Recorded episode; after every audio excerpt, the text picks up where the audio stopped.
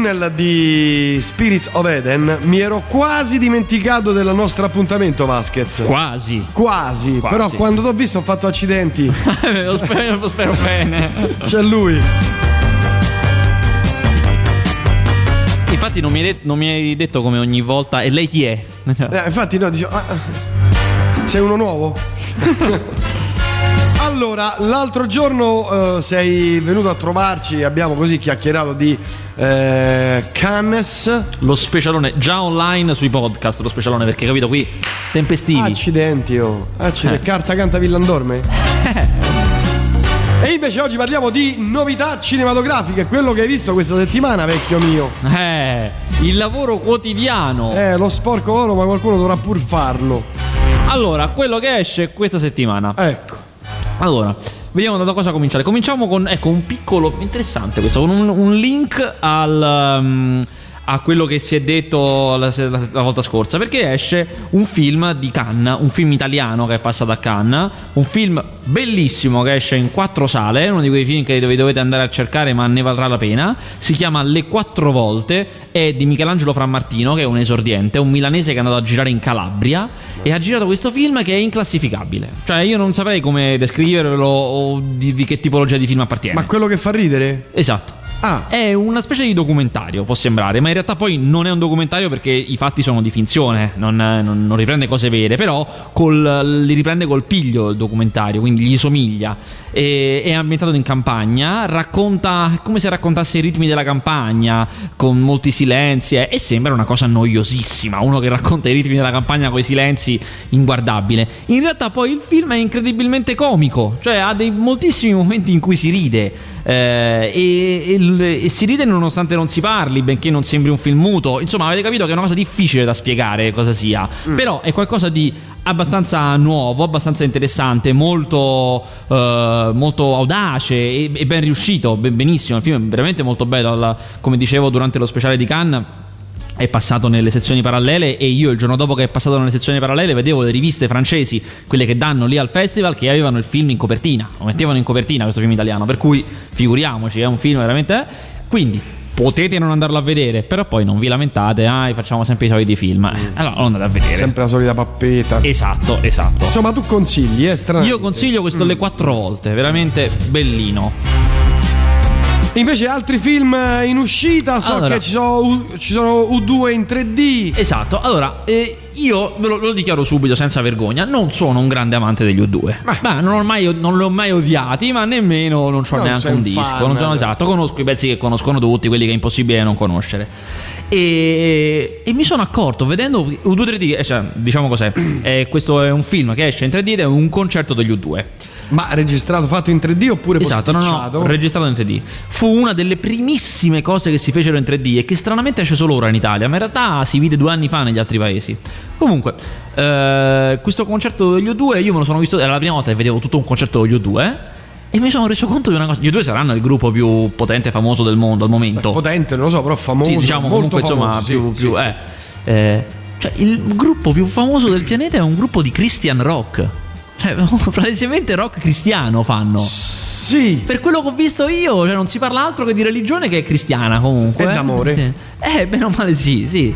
No, sono rimasto abbastanza impressionato da questa cosa. Comunque, eh, è un concerto degli U2 con tutto quello che si può immaginare, con Bono che devo dire carismatico. Io poi non lo ripeto, non, non sono un frequentatore, mi ha sorpreso Beh, il gran eh, carisma. beh, insomma, lui- Mi ha sorpreso, eh, Eh mi ha sorpreso. È bravino questo ragazzo. Eh sì, No? per E- essere arrivato lì dove è arrivato. lo spettacolone. È un 3D. Il punto è che è un po' inutile che esca ora questo film. Perché ora, visto ora, è un 3D un po'. Cioè, dopo che abbiamo visto Avatar, questo è un 3D un po' immaturo. All'epoca fu impressionante perché era il, il primo film del nuovo 3D. Annunciava quello che sarebbe venuto. Insomma, era una cosa. Una grande operazione hanno fatto gli U2 in questo senso. Dicevo, farlo uscire ora, insomma, magari vi divertite ve andate a vedere, ma insomma, nulla di, di Non cui è le, le chitarre fuori dalla. In un punto, no, in un punto c'è poi molto retorico Bono, no? Per cui ci sta il momento retoricissimo sull'amore fraterno in cui lui allunga la mano e esce fuori dallo schermo perché è vicino al pubblico, queste cose. Vabbè, ma a parte questo non c'è molto di più, ecco, è una cosa così, un espedientino. Strano, questa settimana escono un sacco di film, anzi, un sacco, due, tre film vecchi, vecchissimi, che ho visto una vita fa. Ma Uno è come U2 3D, vecchissimi? uno è U2 3D. Eh. L'altro è. No, addirittura quattro film. Allora, uno è U2 3D. L'altro è Il compleanno, che io ho visto a Venezia l'anno scorso. Ma addirittura. Sì, è un film italiano. Eh, bello, è un film, è un film italiano molto intellettuale, molto vecchio stampo. sem- vuole essere un po' i film di Visconti, tipo gruppo di famiglia in un interno. Sì, sì, è un melodrammone. Però devo dire che è fatto bene. eh, Cioè, è il melodramma super classico. Quindi, se siete appassionati di quel tipo di cinema, di quel tipo di sensibilità vecchie. Bene, ma andiamo avanti. e lui viene un regista che viene dal teatro, quindi potete immaginarvi il livello di intellettualismo. Però ben riuscito, a me poi è piaciuto nel, nel suo genere. Insomma, questo film, il compleanno, io l'ho visto almeno un anno fa. Almeno un anno fa c'è L'altro Alessandro? Gasman.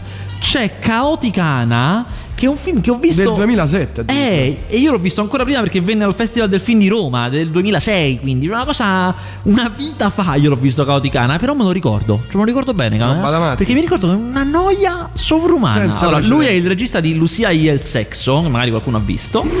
Esatto. Mm. E si chiama Julio Medem. Ha fatto questo film su questa ragazza che ha delle percezioni extrasensoriali, che poi fa una vita da hippie e poi da che faceva la vita da hippie finisce invece negli uffici dei potenti. Io poi ricordo poco perché l'ho visto quattro anni fa, però mi ricordo una sensazione di noia e di inutilità pazzesca. E, e mi ricordo appunto che voleva essere un racconto molto complicato di questa bellissima ragazza che. mh, che appunto eh, ha questa vita tra le percezioni extrasensoriali e il, il passaggio che le vede tutte, no? vede sia gli, gli, hippie de- gli hippie moderni, cioè quelli che una volta erano hippie adesso sono vecchi hippie e il- che gli uomini d'affari che ovviamente sono bastardi perché questo per forza è così e, e niente, alla fine non mi, non mi ricordo come finisce devo dire, però insomma mi ricordo che era terribile, mi ricordo che era veramente terribile. Ecco, e poi esce un altro film che io ho visto a Venezia, sempre a Venezia dell'anno scorso, quindi hai voglia, che è The Road. Allora, The Road, mm, so che questo film interessa molto perché The Road viene da un libro, molto, forse il libro più di successo, forse non il primo, il secondo libro più di successo di Cormac McCarthy, Mm. che è lo scrittore di, eh, per dire, Non è un paese per vecchi. Eh, è, è un film con Viggo Mortensen e ha una storia molto particolare perché è un film che inizia che c'è stata un'apocalisse. Non si spiega che apocalisse, però è tutto distrutto tipo Ken il guerriero, cioè ci sono i tralicci della, della luce elettrica abbattuti, c'è solo polvere nell'aria, per cui è tutto sempre scuro, sempre notte, non esistono città, non esiste niente, ci sono solo palazzi abbattuti Dark, ovunque. Un film Esatto, dark. A perdita d'occhio palazzi abbattuti proprio. Infatti le scene, son, le scene delle panoramiche sono molto belle e, e c'è Viggo Mortensen che con suo figlio, che ha tipo 13-14 anni, ma è nato già in questo mondo, quindi non ha mai visto il vecchio mondo il figlio, mm. solo Viggo Mortensen glielo racconta. Gira co- vestito da barbone, perché non è che ci sono altri vestiti, cioè così è con un carrello, con la roba e cerca di andare al mare. Il perché vuole andare al mare poi si capisce lungo il corso del film. Ci sono anche dei flashback a- come ho detto non si spiega perché c'è stato questo apocalisse, però ci sono dei flashback nei momenti in cui era appena successa questa apocalisse e lui viveva con la moglie che stava per partorire dentro asserragliato in casa. Insomma, è un racconto molto, molto complicato, però non è un film d'azione. Solitamente questi sono film d'azione Eh poi. spara tutto, E eccetera. invece per nulla e anzi Ah, quindi- soffre un po' Mm. di un ritmo rallentato. È un film, um, un drammatico molto intellettuale, come poi, cioè, venendo da un libro di Cormac McCarthy, lo si può immaginare. Eh, io non ho letto il libro, quindi non, non posso dirvi se rispetta o meno, rispecchia, è va- è valido quanto. Devo dire che a me il film non è piaciuto molto, cioè l'ho trovato un po'.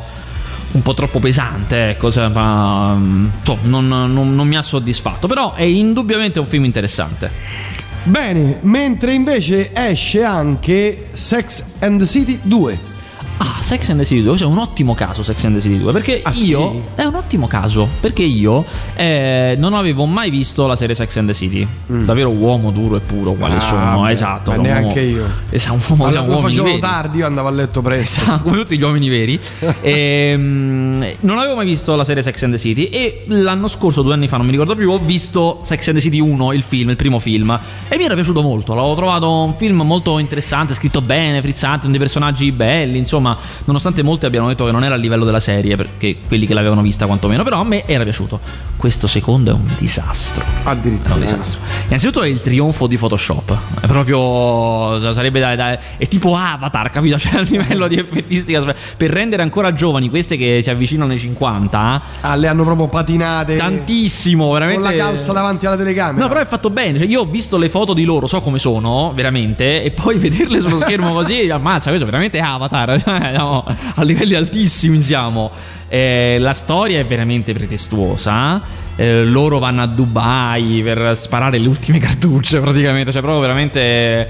E, e non, ha niente, non ha più niente di quello che era il fascino degli altri film. Assolutamente, to- totalmente perduto. Me lo hai massacrato. Sì, no, questo proprio Beh. da non andare a vedere. eh, Anche se vi piaceva la serie, insomma, ricordate, tenere un buon ricordo. Mappa, venerdì esce solo un film, solo 6. Cioè, stasera. No, stasera? No, no, è il prossimo Il dovrebbe prossimo, essere. eh? Ah, no, no, esce da tre giorni perché è un'uscita in mezzo alla settimana strana. Ecco perché Ah, è stato solo. ah, ah. So set- è solo una saga che io non. Devo dire che io non capisco. Cioè, è una saga che va avanti, siamo al settimo e in lavorazione. 6, 6, 6, 6. Sei, no, ma ho detto settimo perché so che è in lavorazione, adesso controllo, ma non vorrei che è in lavorazione anche l'ottavo. Cioè, so che stanno. Cioè, è una cosa pazzesca questa saga. Beh, E- perché il film co- coinvolge la storia, eh. Lo so, lo so, infatti è. Il trip è coinvolgente. È pazzesco quanto coinvolga ancora, no? Ancora non, sì, So 7 sicuramente è in eh, nel making, insomma, dovrebbe e sarà in 3D tra l'altro, So 7. Ecco fatto. Esatto, è una saga pazzesca. Allora, Apposta lo hanno fatto. sì, io devo dire che l'anno scorso io conoscevo solo il primo, conoscevo, perché devo dire non avevo visto gli altri. Poi l'anno scorso, due anni fa, quando uscì So 5, me lo diedero il- una delle testate per cui scrive, mi, mi scrivo, scrivo, mi disse di recensirlo e quindi mi vidi tutti gli altri per fare un lavoro filologico fatto Ah, per bene. È una persona seria, bravissimo, un vero lavoratore. Bravissimo. Ed ero rimasto impressionato comunque dal. Ha avuto rispetto quantomeno al primo un grande calo la saga. Cioè, fisiologicamente poi di film in film sono calati. Però continuano ad andare benissimo. Quindi hanno uno zoccolo duro di appassionati che rimangono sempre soddisfatti. Lo spargimento di sangue è sempre caratteristica della serie, non, figurati, non si sfugge. Poi, adesso voglio fare un altro parallelo con un altro film. Però questa serie qua in particolare soffre del fatto che aveva una trama molto forte, cioè c'era un, assass- un assassino, comunque uno che faceva questi inganni, c'era una persona responsabile, la si è scoperta. A un certo punto, oh, non vorrei fare dello spoiler, però negli altri film a un certo punto questa persona è scomparsa, non c'è più, eh, quindi hanno dovuto trovare degli altri sistemi. Insomma, è una serie che si va complicando e si va ripiegando su se stessa, perché è una di quelle serie in cui non sanno più che inventarsi. Eh, invece, il- per dire un'altra serie che va benissimo e che è molto simile a, a Saw è Final Destination. Non so Ah, se li hai mai lì, visti. sì, sì, come. Esatto. E sono forti perché sono speculari. Perché in Saw, chi non l'ha mai visti, nella serie di Saw c'è un, un enigmista, una persona che cattura gente, cattura una persona, una, una uomo, una donna e li praticamente li incastra in una, in una stanza con eh, esc- ehm, escogita un sistema per la quale questa persona rischia di morire, cioè tu ti svegli, sei magari mm, con le mani legate oppure sei chiuso in una stanza oppure c'è, c'è una situazione intorno a te che rischia Però di farti hai morire. una possibilità di salvarti. Esatto, e solitamente questa possibilità di salvarti mh, prevede che tu tradisca te stesso o uccida qualcun altro, insomma devi fare qualcosa di, di terribile che ti metterà in dubbio, cioè che faccio? Riuscirò a fare questa cosa? Riuscirò a salvarmi? Quindi è una cosa del, razionale tra l'espiare i tuoi peccati in quella maniera e il trovare il modo di salvarti. Final Destination invece si fonda sullo stesso idea, cioè gente che rischia di morire. Solo che è totalmente opposta, perché è gente che ha ingannato la morte, non volendolo, non volendo hanno ingannato la morte e eh, è finita in un circolo vizioso. La morte come entità soprannaturale gli, gli dà la caccia e ogni cosa intorno a loro diventa pericoloso, cioè loro sanno che stanno per morire. Quindi potrebbe essere una macchina che ti investe, il tetto che ti crolla in testa, la scossa che prendi dal- da un oggetto, potrebbe essere qualsiasi cosa. E, e quindi si crea questo tipo di tensione che però è appunto completamente diverso, non ha a che fare con il razionale, non ha a che fare con l'espiazione dei peccati e secondo me la saga di Final Destination funziona molto di più, perché sono dei B adesso è al cinema, tra l'altro adesso è al cinema Final Destination 3D, quindi si sovrapporrà con So, eh, che è un film molto bello, molto divertente, se- praticamente senza trama, insomma la trama è sempre la stessa, non, è- non ha dei valori cinematografici alti, però è divertentissimo, è un film in 3D splatter col sangue che esce fuori, molto molto molto divertente. Allora, Harry Potter e i doni della morte uscirà Mm. il 19 novembre 2010. Pensa che io sono andato in Inghilterra, eh? Hai capito? La stanno finendo di girare adesso. A parte uno poi, perché c'è la seconda Sì, parte. Perché, Perché, siccome, siccome il denaro, no, e il denaro fa troppo. Io è l'ultimo questo, no? Ah. No, io- allora, da che uno? Facciamone due, alme- almeno due. Almeno re- recuperiamo, recuperiamo qualche soldo. Così un altro anno andiamo avanti. Va bene, benvenuti a Zombieland. Ancora non esce, uscirà a voglia. Incredibile, io sono andato a fare, sono andato a intervistare il, eh, il regista e gli attori a settembre. Ancora non esce da noi. Invece ora torna indietro, c'è un'uscita molto interessante. Torna un attimo indietro. La pagina Kid? No, no, indietro la pagina di prima. la pagina di prima, quindi la pagina avanti. Che Non so avanti Ah, ok. e quindi torno avanti nell'indietro. C'è, vai più giù, più giù.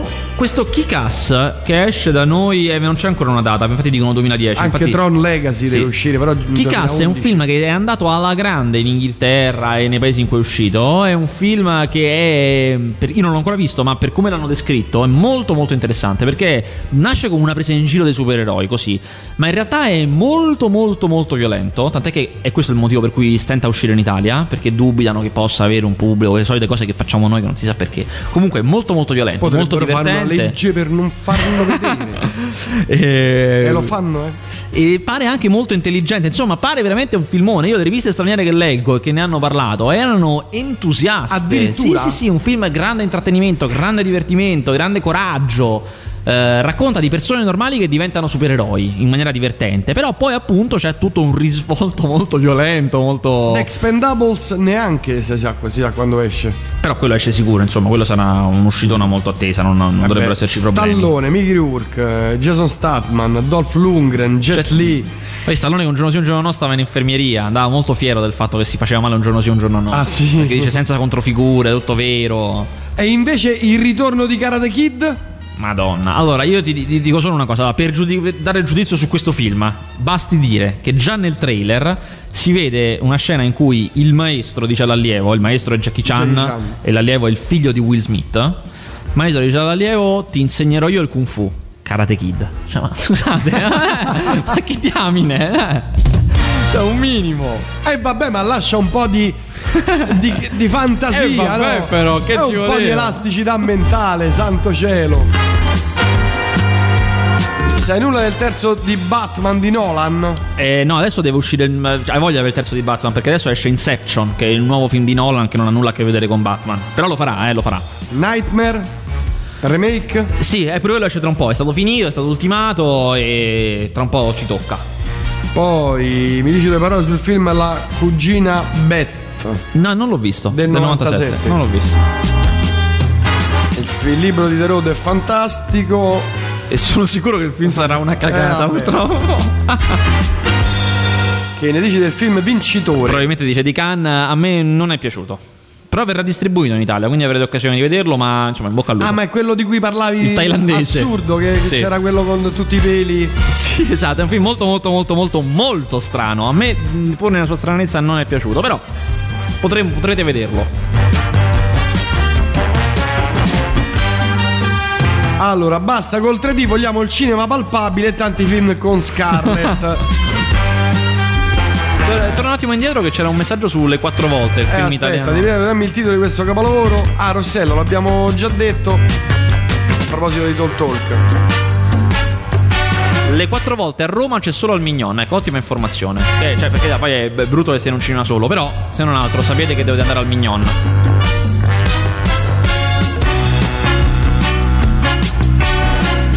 Poi invece questa Hai visto settimana qualcosa di The Last Air, Airbender. Airbender? Si sa perché lo studio era giusto da tolto tutta la comicità, cosa fondamentale.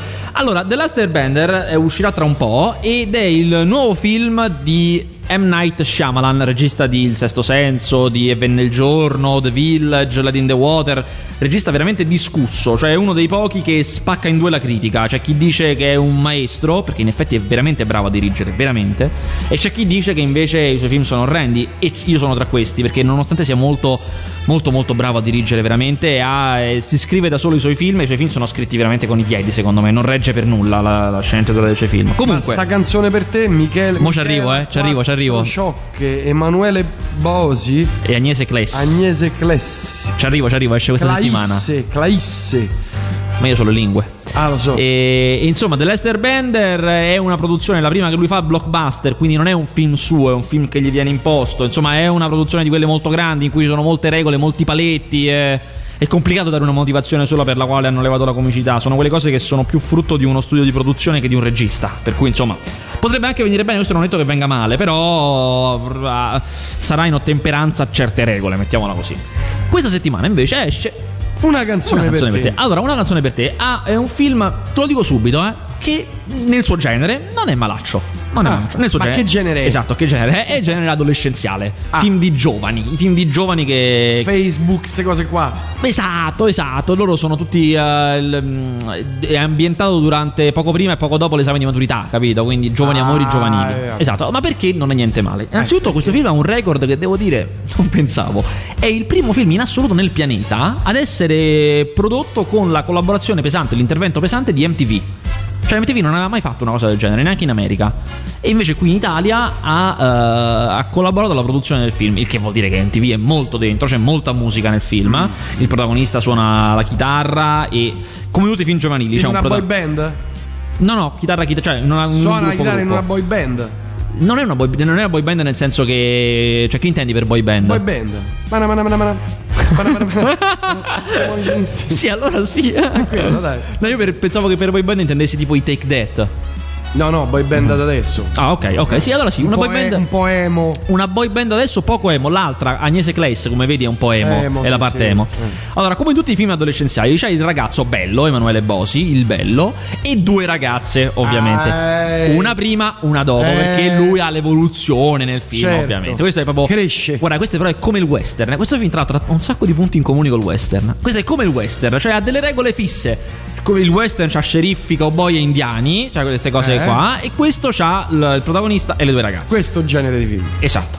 Eh, l- lui appunto suona in un gruppetto di quelli proprio moderni e fa una musica che all'inizio viene dipinta come non eccezionale. Cioè, Mm. comunque, vabbè, lui è è molto carismatico, funziona.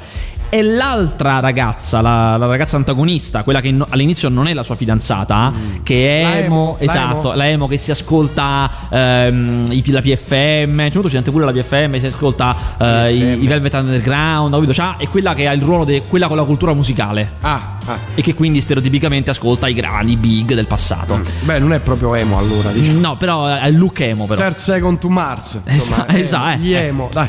E, mm, eh, Terti.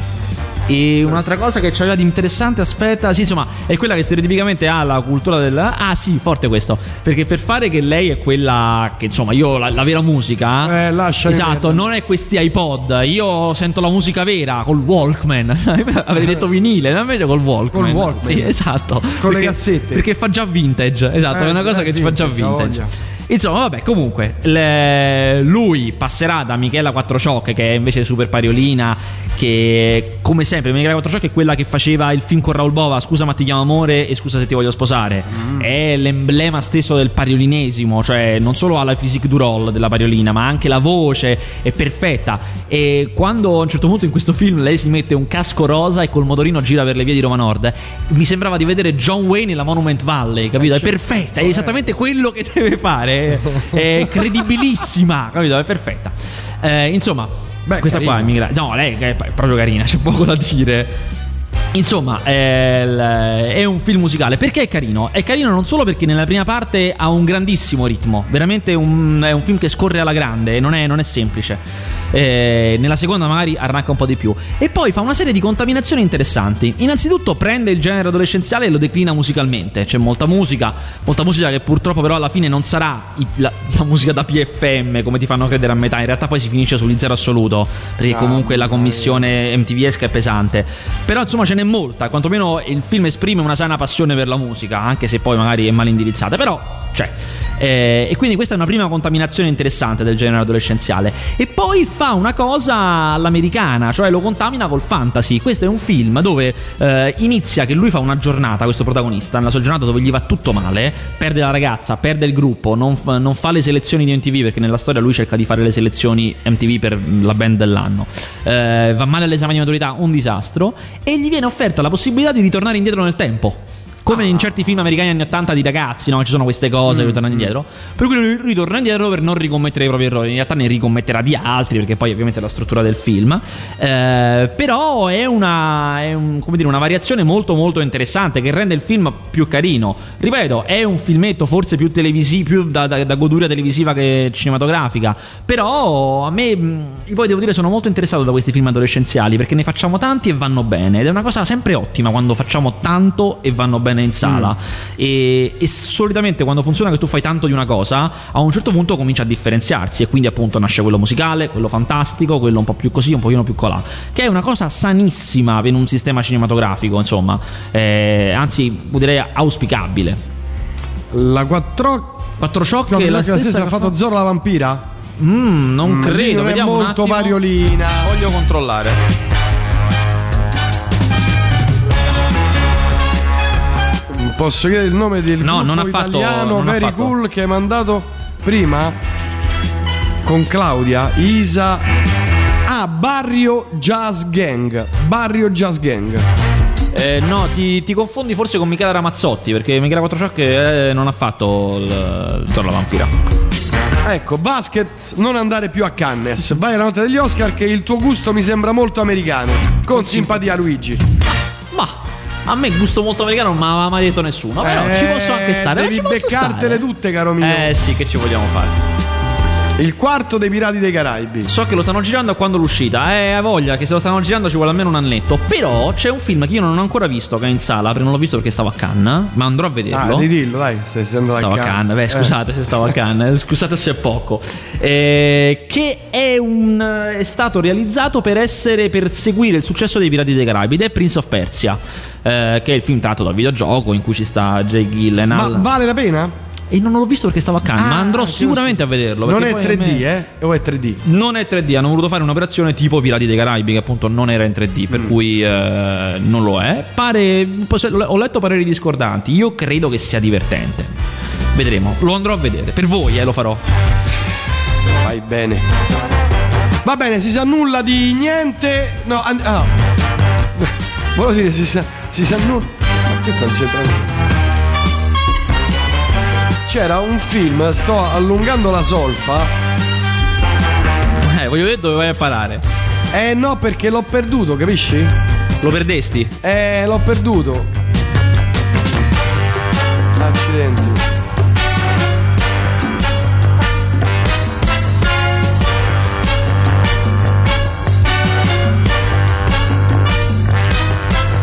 Ah, vedi? Eh, questa non la sapevi che Flash Gordon, Flash anzi non Flash Gordon, Eh. potrebbe uscire al cinema. luce verde. Sì, no, io Eh. sapevo che. Non sapevo che avesse problemi. Io pensavo andasse tutto liscio come l'olio. Capirà, ma Vedo, ah, c'è una cosa di cui non abbiamo parlato. Adesso li voglio a far, a far, a far flash, voglio vedere come fanno. Ehm, dicevo, c'è una cosa che- di cui non abbiamo parlato, cosa, che è Dracula. Poi alla fine una cosa o un'altra non abbiamo più parlato. Tu l'hai, Sì. l'hai mai visto? No, no, no. No. no. E Dracula a me. Ma ne abbiamo parlato. Mi sa che abbiamo parlato in, in privato io e te, poi non in radio. Perché poi sono partito a Cannes, da Cannes non ci siamo sentiti e al ritorno non- allo speciale non ne abbiamo parlato. Ah no, è vero. Eh. Beh, E Dracula, il, il film di Sabina Guzzanti su, eh, quello- sui fatti di L'Aquila, insomma, il, il terremoto, ricostruzioni, eccetera, eccetera. E io non sono un amante di Sabina Guzzanti per nulla. neanche Esatto, io. Proprio per nulla. Quindi partivo con i, peggiori, con i peggiori pregiudizi. E devo dire che il film è veramente ben fatto. È talmente ben fatto che io, che sono bastardo dentro, tendo a pensare che non sia ma- neanche troppo farina del suo sacco. Comunque è un film ben fatto, in cui lei si mette molto da parte. Lei c'è poco, cioè quantomeno fa il Ecco ruolo. viene dell'inter- bene quel film. dell'intervistatrice comunque.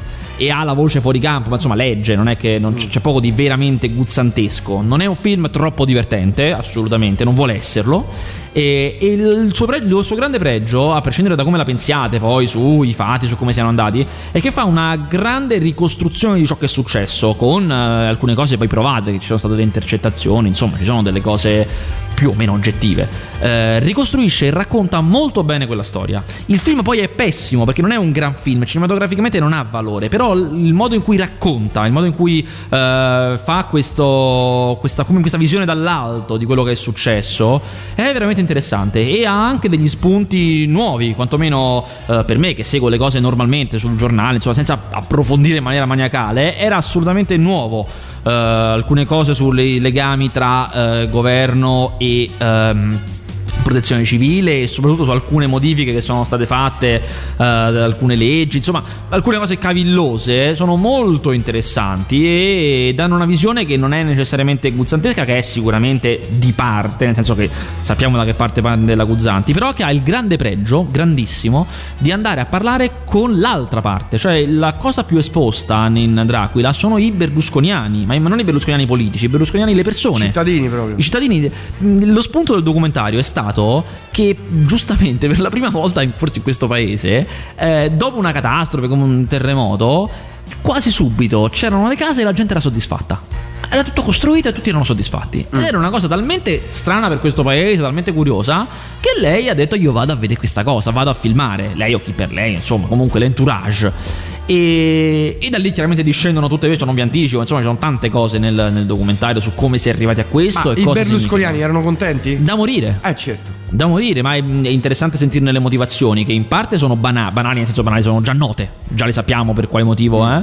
In parte anche no, in parte non, io non le sapevo, non le avevo mai sentite, insomma è, è, molto molto interessante anche sapere dove vivono adesso, come sono queste case che c'hanno dentro, cioè vi anticipo una cosa per dire, a me mi ha colpito molto, ogni casa aveva come Berlusconi aveva promesso, ogni casa aveva una, una bottiglia di spumante con relativo secchiello per lo spumante. La cosa molto carina è che questo secchiello per lo spumante ha tre simboli, che è quello dell'ente che ha fatto le case, di questo mi sfugge il nome, ma è un ente famoso che è quello che si è occupato di fare la ricostruzione delle case, governo italiano e protezione civile.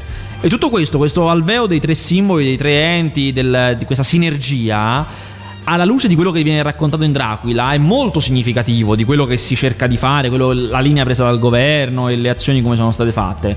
Insomma. Ah, quindi non è un film di critica.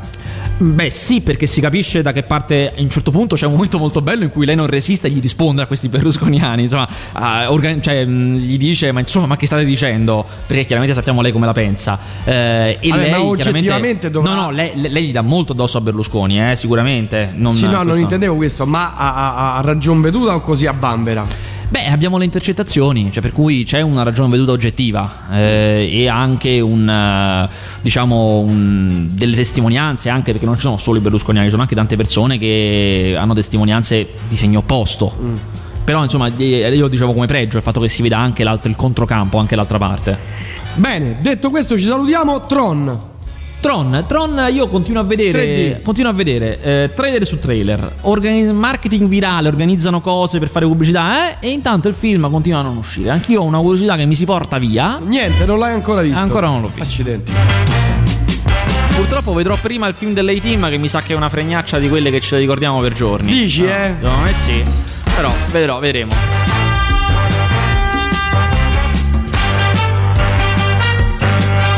Cerco di immaginare cosa direbbe Alò su un film di Credo che sia piaciuto anche lui, ma non ne sono sicuro, non gliel'ho chiesto, ma credo sia piaciuto anche lui. Ma voi andate in tre a vedere i film, tutti e tre? si fanno entrare in tre, cioè io devo aspettare che arrivino loro, se no non ah, mi fanno entrare. Settimana prossima potrebbe farci una comparsata. Ah, sì? Potrebbe. Ah sì? Sì. Mi chiedono se sono stato a Cannes. Sì, sono stato a Cannes. L'ho chiesto, un messaggio, chiedo. Sono Max, stato a Cannes. Sei un bastardo, Max.